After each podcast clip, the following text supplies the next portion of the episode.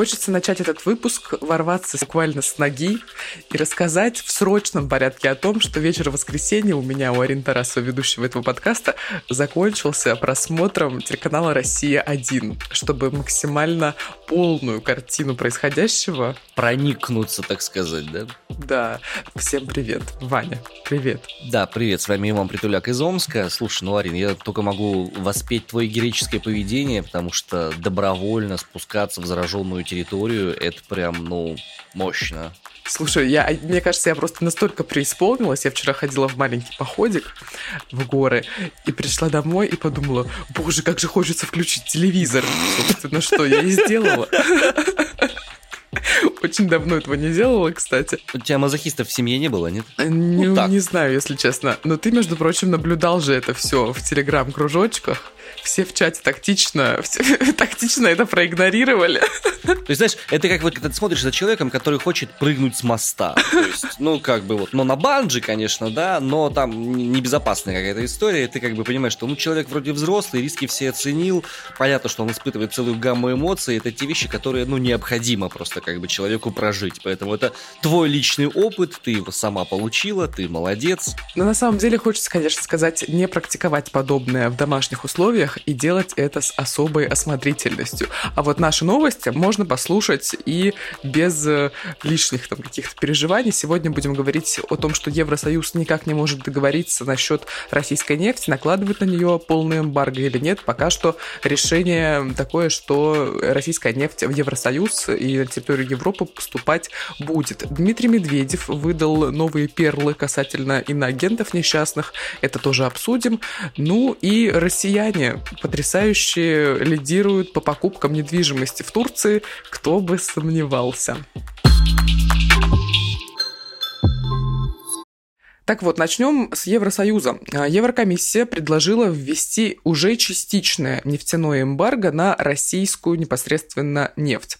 Хотят полностью отказаться от импорта нефти из России по морю через полгода и отложить введение ограничений на поставки по нефтепроводу «Дружба», который построили в 60-е годы, чтобы нефть поступала в восточные страны Европы, типа Польши, Венгрии и других стран. Частичное эмбарго обсуждали в воскресенье накануне саммита в Брюсселе, который должен пройти сегодня. Собственно, в чем проблема? Ну, проблема продолжает э, быть в стране под названием Венгрия. Не может Будапешт полностью отказаться от российской нефти, потому что очень и очень от нее зависит. Как пишет русская служба BBC, дипломаты стран Евросоюза в прошедшее воскресенье не смогли договориться об эмбарго на российскую нефть, которая планируется включить в шестой пакет санкций против России. И еще раз попытаются это сделать уже сегодня, в понедельник понедельник, в последние часы перед внеочередным саммитом Евросоюза. Это как я дипломный сайт доделывала прямо вот на защите этого диплома. Вот тут тоже будут договариваться прямо вот в последние минуты. Параллельно с этим стоит отметить, что на самом деле а, Российская Федерация как будто бы настроена на некое взаимодействие в экономической сфере. Вот в частности, буквально 28 мая, то есть э, пару дней назад, а, был разговор между президентом России Путиным, канцлером ФРГ Олафом Шольцем, лидером Франции Эммануэлем Макроном. Они обсуждали всякие разные истории, связанные преимущественно с экономическими аспектами. И, среди всего прочего, российский президент предложил нарастить поставку удобрений в обмен на снятие некоторых санкций.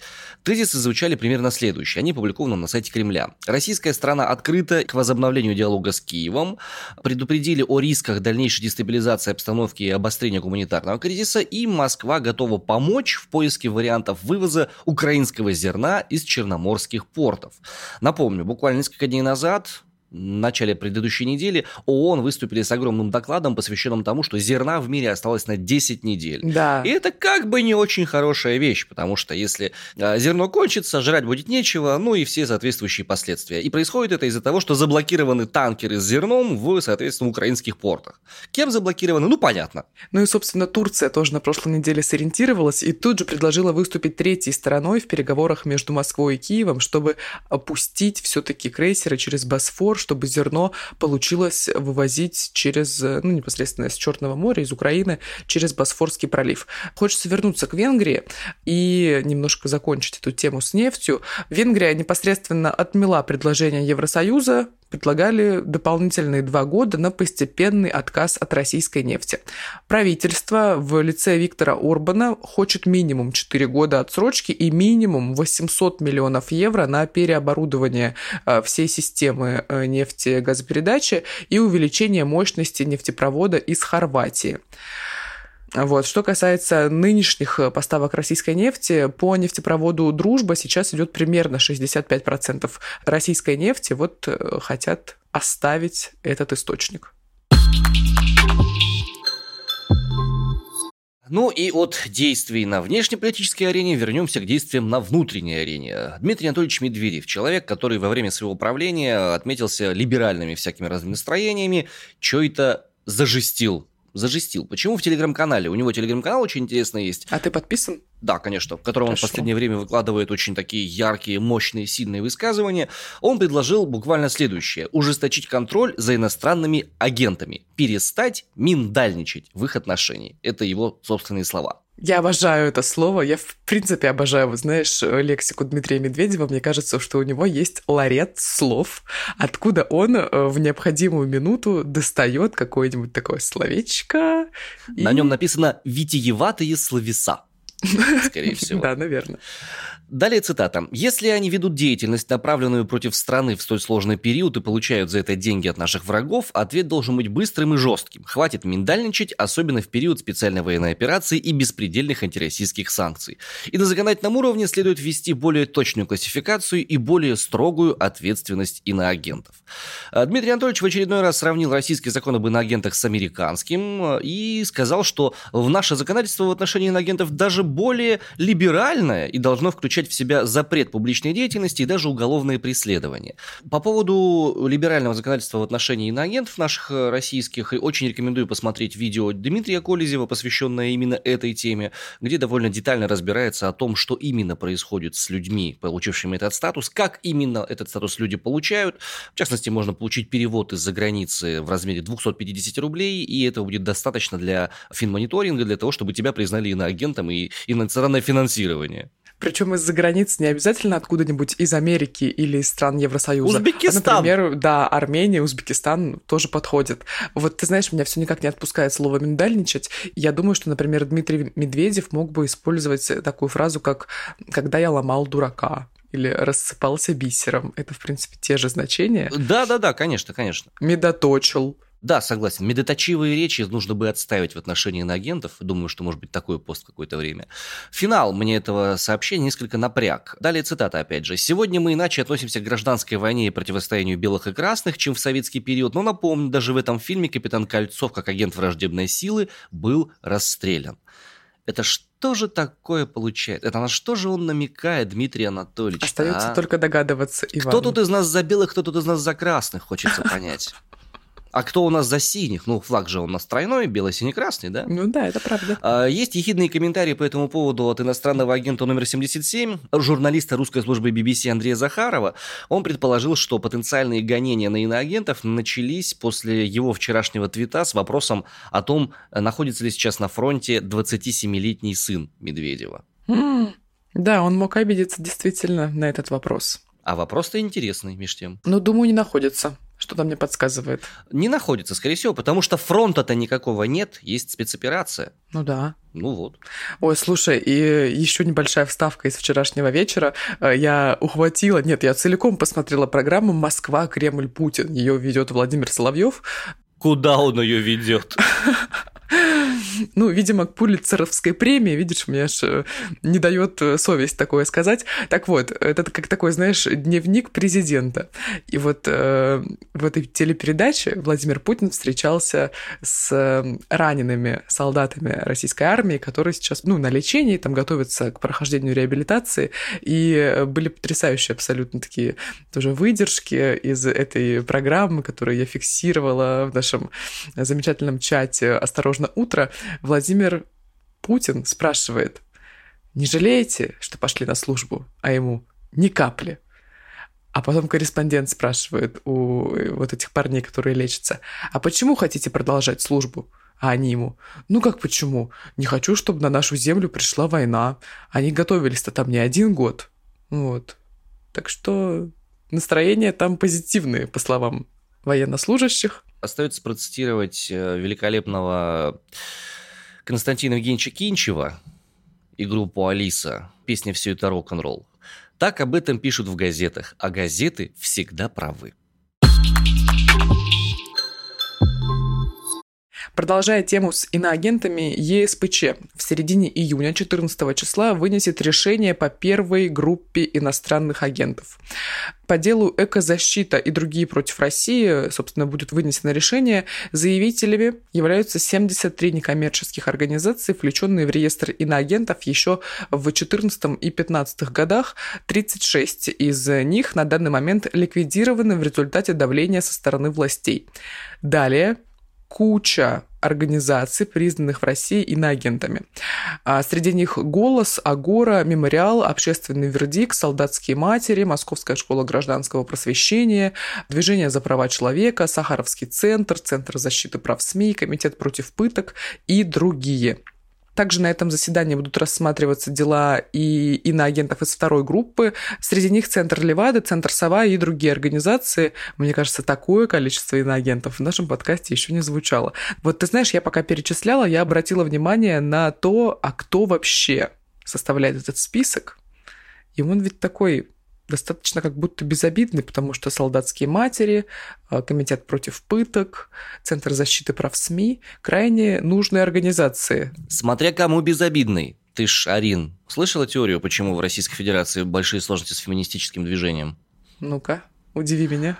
Опять же, эта теория не претендует на звание полностью научное, где-то в запрещенном э, экстремистском Фейсбуке точнее не экстремистском, а в Фейсбуке, который является социальной сетью, которая владеет фирма Мета, признанная в Российской Федерации экстремистской, у кого-то на стене я увидел такое обоснование. Почему э, такие сложности с приемом э, закона о семейном насилии? Потому что насилие таким образом легитимизируется. Если возможно насилие в семье, значит, возможно насилие и в других местах, возможно в глобальном смысле насилие человека над человеком. Это естественно как будто бы. И именно поэтому на низовом уровне где, казалось бы, самое простое, проще всего каким-то образом ограничить насилие внутри семьи. Есть уже существующие нормальные рабочие инструменты, есть э, юридические инструменты, есть фактические инструменты.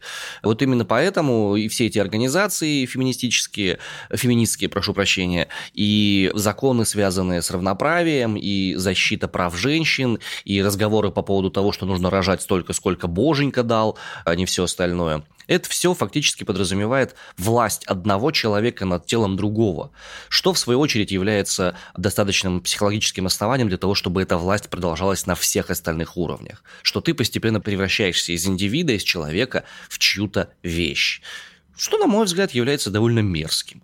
Спрашиваешь, почему эти э, организации признали иноагентами? Ну, есть идея, что примерно вот по этим поводам. Потому что они заставляют других видеть людей, личностей, а не массу, а не инструмент и не ресурс.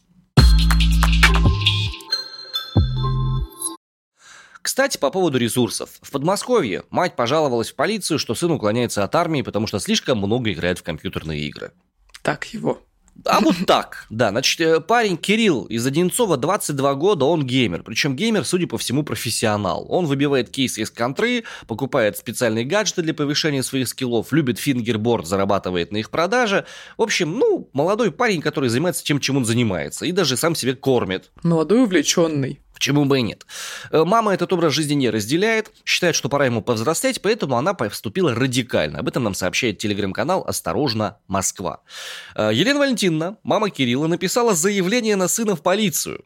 Она принесла силовикам бумагу, в которой сообщила, что парень уклоняется от военной службы. Женщина попросила принять к нему меры. Какая молодец! Настоящая патриотичная мать!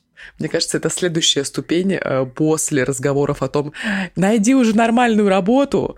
Вот следующим идет этот этап. Слушай, ну это очень сложно осознать на самом деле, такое действие.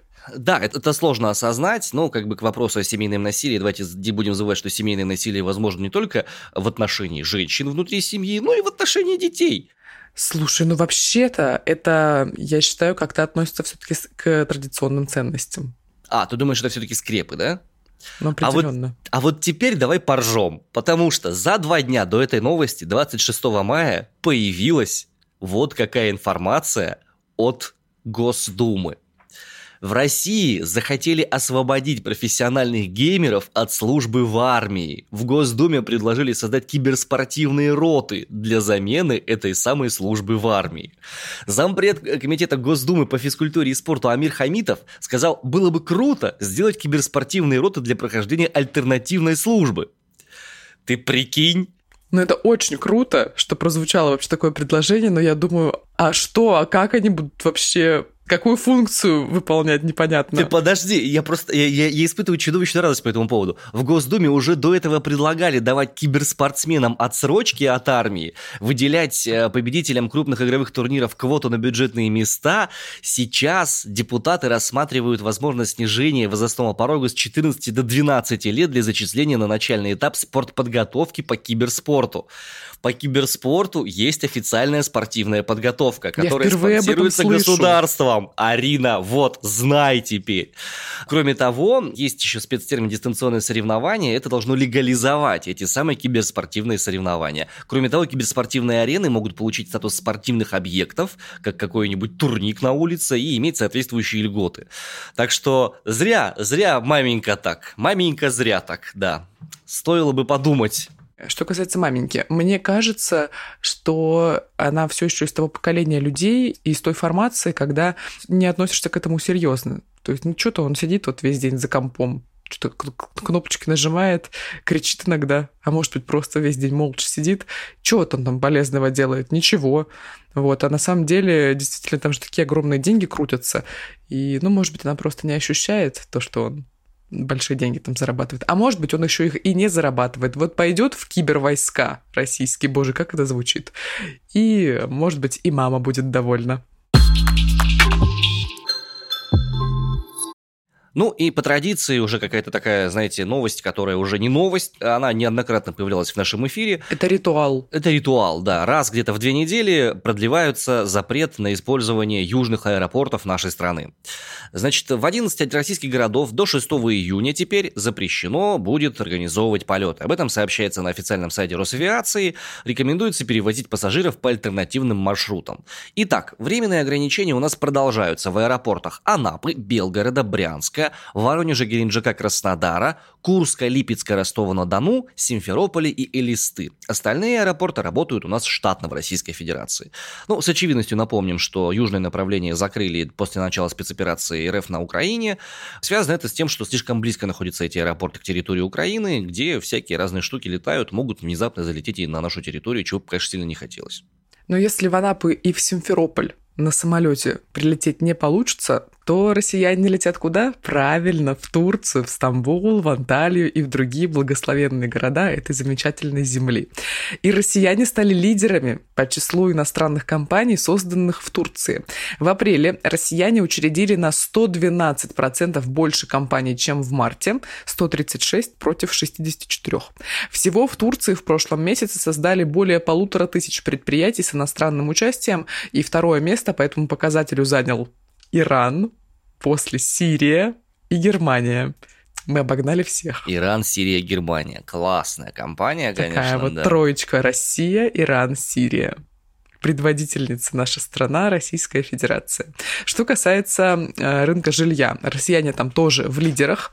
В апреле они купили более тысячи объектов жилой недвижимости, а это на 186% больше по сравнению с предыдущим месяцем. Следом снова идет Иран в этом рейтинге. Нефтяные страны себя проявляют странным образом, да, не находишь?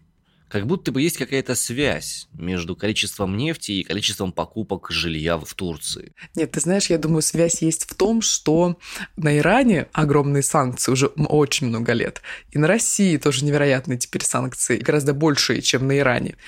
И вот э, иранцы и россияне встретились в Турции, в третьей стране, и решили там организовать, видимо, свои коммуны. Между собойчик такой, да? Такой, да, российско-иранский. Хотя зачем далеко ехать в Россию? Ведь теперь заходит очень много иранских э, продуктов и Брендов. разных услуг, в том числе брендов. Фильмов. Да. Например, обещают российскому зрителю иранское кино показывать. Я все не могу дождаться. Когда же? Ну, когда же уже наконец-то? Ну, понятно, очевидно, что эта история связана как раз со, со сложностями. В Турцию релацировано огромное количество компаний в сфере IT. Гигантское. Из Омска из одного три компании, известные мне, с которыми я взаимодействовал, перевезли своих разработчиков именно туда всяких тестировщиков, всех остальных оставили здесь, а вот актив основной, который бабло зарабатывает, перевезли туда. И все, там они еще и сидят, собственно, организовывая эти самые компании. В ус-то, как говорится, не дуют. А чего не сидеть-то под каким-нибудь цветущим деревцем приятным? Да, берешься, программируешь, что хочешь. Бриз с Босфора. М-м. Опять же, почему организовываются эти компании? Потому что с российскими компаниями иностранные заказчики работают все менее и менее охотно, тем более в сфере IT, поэтому нужно организовывать компанию, которая хотя бы формально является не российской. И вот и делают они турецкие компании, турецко-иранские компании, иранские компании, еще какие-то. Что было попроще, подешевле, ну и хотя бы хоть какие-то шансы были на взаимодействие в бизнесовой сфере. По поводу туризма. Раз уж мы про Турцию заговорили, появилась очень интересная новость, очень яркая и, на мой взгляд, очень даже позитивная. С 1 июня в России стартует специальная сезонная программа для молодежного и студенческого туризма. Этот проект позволит учащимся вузов, молодым специалистам, молодым ученым сэкономить на путешествиях по стране. В чем фишка? Они смогут сами останавливаться в кампусах и общежитиях учебных учреждений по доступным ценам. Для гостей также предусмотрены научные исследования и мероприятия для профориентации. Арина, ты в эту программу попадаешь абсолютно спокойно. Что будет происходить? 150 универов в более чем 100 городах России открывают свои двери, точнее двери своих общежитий и кампусов для молодых студентов. Очень круто. Участниками могут стать студенты, аспиранты, ученые и специалисты до 35 лет. Ты получаешься специалист. Ты же закончила уже, да? Обучение тебе еще учиться надо. Да, я бакалавр. А, бакалавр, да? А, ну тогда, тогда не знаю, тогда надо проверять. Тогда, наверное, не подхожу. На сайте посмотришь. А, победители и активисты конкурсов платформы «Россия – страна возможностей». Вот три ключевые категории людей, которые в эту программу попадают. Нужно зарегистрироваться на сайте, нужно выбрать даты, цель направления путешествия, забронить места размещения и дождаться подтверждения от принимающей стороны, соответственно. Реализуется эта программа при поддержке Минобрнауки и Федерального агентства по туризму. Какие направления поддерживаются, спонсируются там немножко. В Казань очень хочется мне и в летний Петербург. Да не в этом смысле, подожди, сейчас тебе все объясню. Значит, э, научно-популярное направление у этой программы есть. Это для тех, кто уже выбрал свое профессиональное развитие и ездит с целью стажировок на производствах, участия в научных конференциях, написания научных работ и так далее. Есть профориентационное направление, если ты путешествуешь с целью краткосрочного погружения в интересующие специальности, поменять хочешь направление обучения, специализация или что-то еще. И культурно-познавательное есть. Это для тех, кто путешествует с целью культурного и личностного развития, а также в личных целях. Ой, это для меня. Да. Сайт очень простой. studturism.rf Захожу. Все. Завершается наш сегодняшний выпуск на такой позитивной ноте. Путешествие внутри страны это весьма и весьма неплохо, но еще более приятно нам путешествовать по комментариям, которые вы оставляете нашему подкасту в самых разных его ипостасях и проявлениях. Ваня буквально серфит да. от площадки к площадке, выискивает, что же там новенького. Включаю Internet Explorer и серфю раз уж мы начали говорить на языке прошлого века. Так что, господа и дамы, если вы чувствуете себя не в силах не поделиться с нами своими мыслями, оставляйте комментарии на Ютубе, где наш подкаст тоже выходит, и на иных подкастовых площадках, которые вам сейчас доступны. Это были Арин Тарасова из Красноярска. Иван Притуляк из Омска. Всем пока, хорошей рабочей недели. Давайте, всем пока. thank you